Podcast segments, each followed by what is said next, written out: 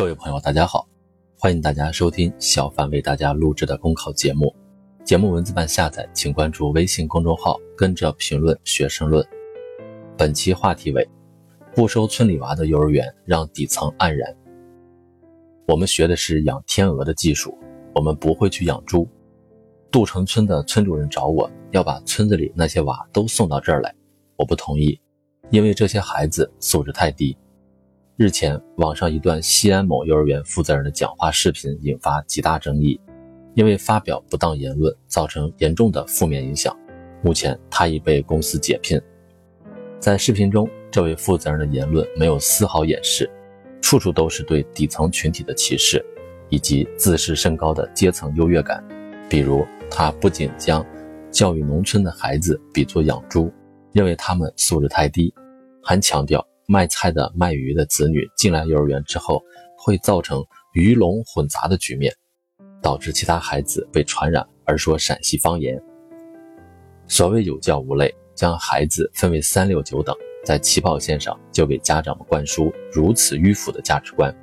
使人为制造阶层隔膜。而且说这番话的目的还是为了论证高收费的合理性。据报道，该幼儿园的收费标准不一，超出审批时的备案收费价，导致家长广泛质疑。该负责人不肯降价，于是搬出降低收费门槛会导致生源鱼龙混杂的托词。最讽刺的是，该幼儿园其实连资质都没有。教育阶层晋升的核心渠道，对底层群体来说，哪怕出身卑微，也希望子女能够鱼跃龙门。戴着有色的眼镜为高收费辩护，将底层排除在优质教育资源大门之外，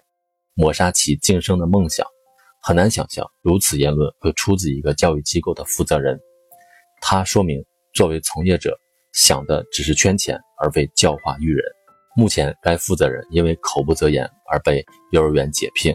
这个结果在意料之中，但阶层歧视并不是孤立的个案。该负责人称，我讲的是幼儿教育界不敢讲又想讲的实话。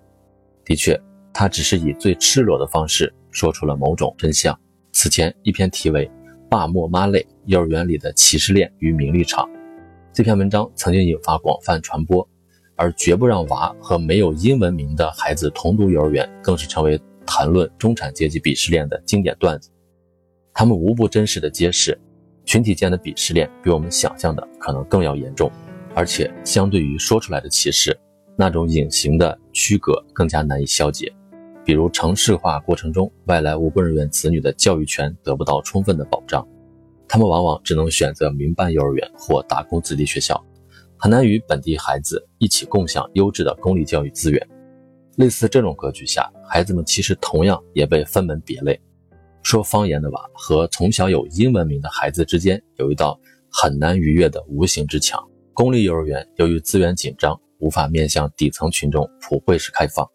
与此同时，民办幼儿园将生源分为三六九等的现象也并不少见。正如此次新闻所显示，它更多的还是过度商业化的结果。对底层的群体来说，他们并没有足够的购买力，商业利用空间小，自然很容易被高收费挡在门外。从市场角度看，存在着服务于不同群体不同阶层的幼儿园，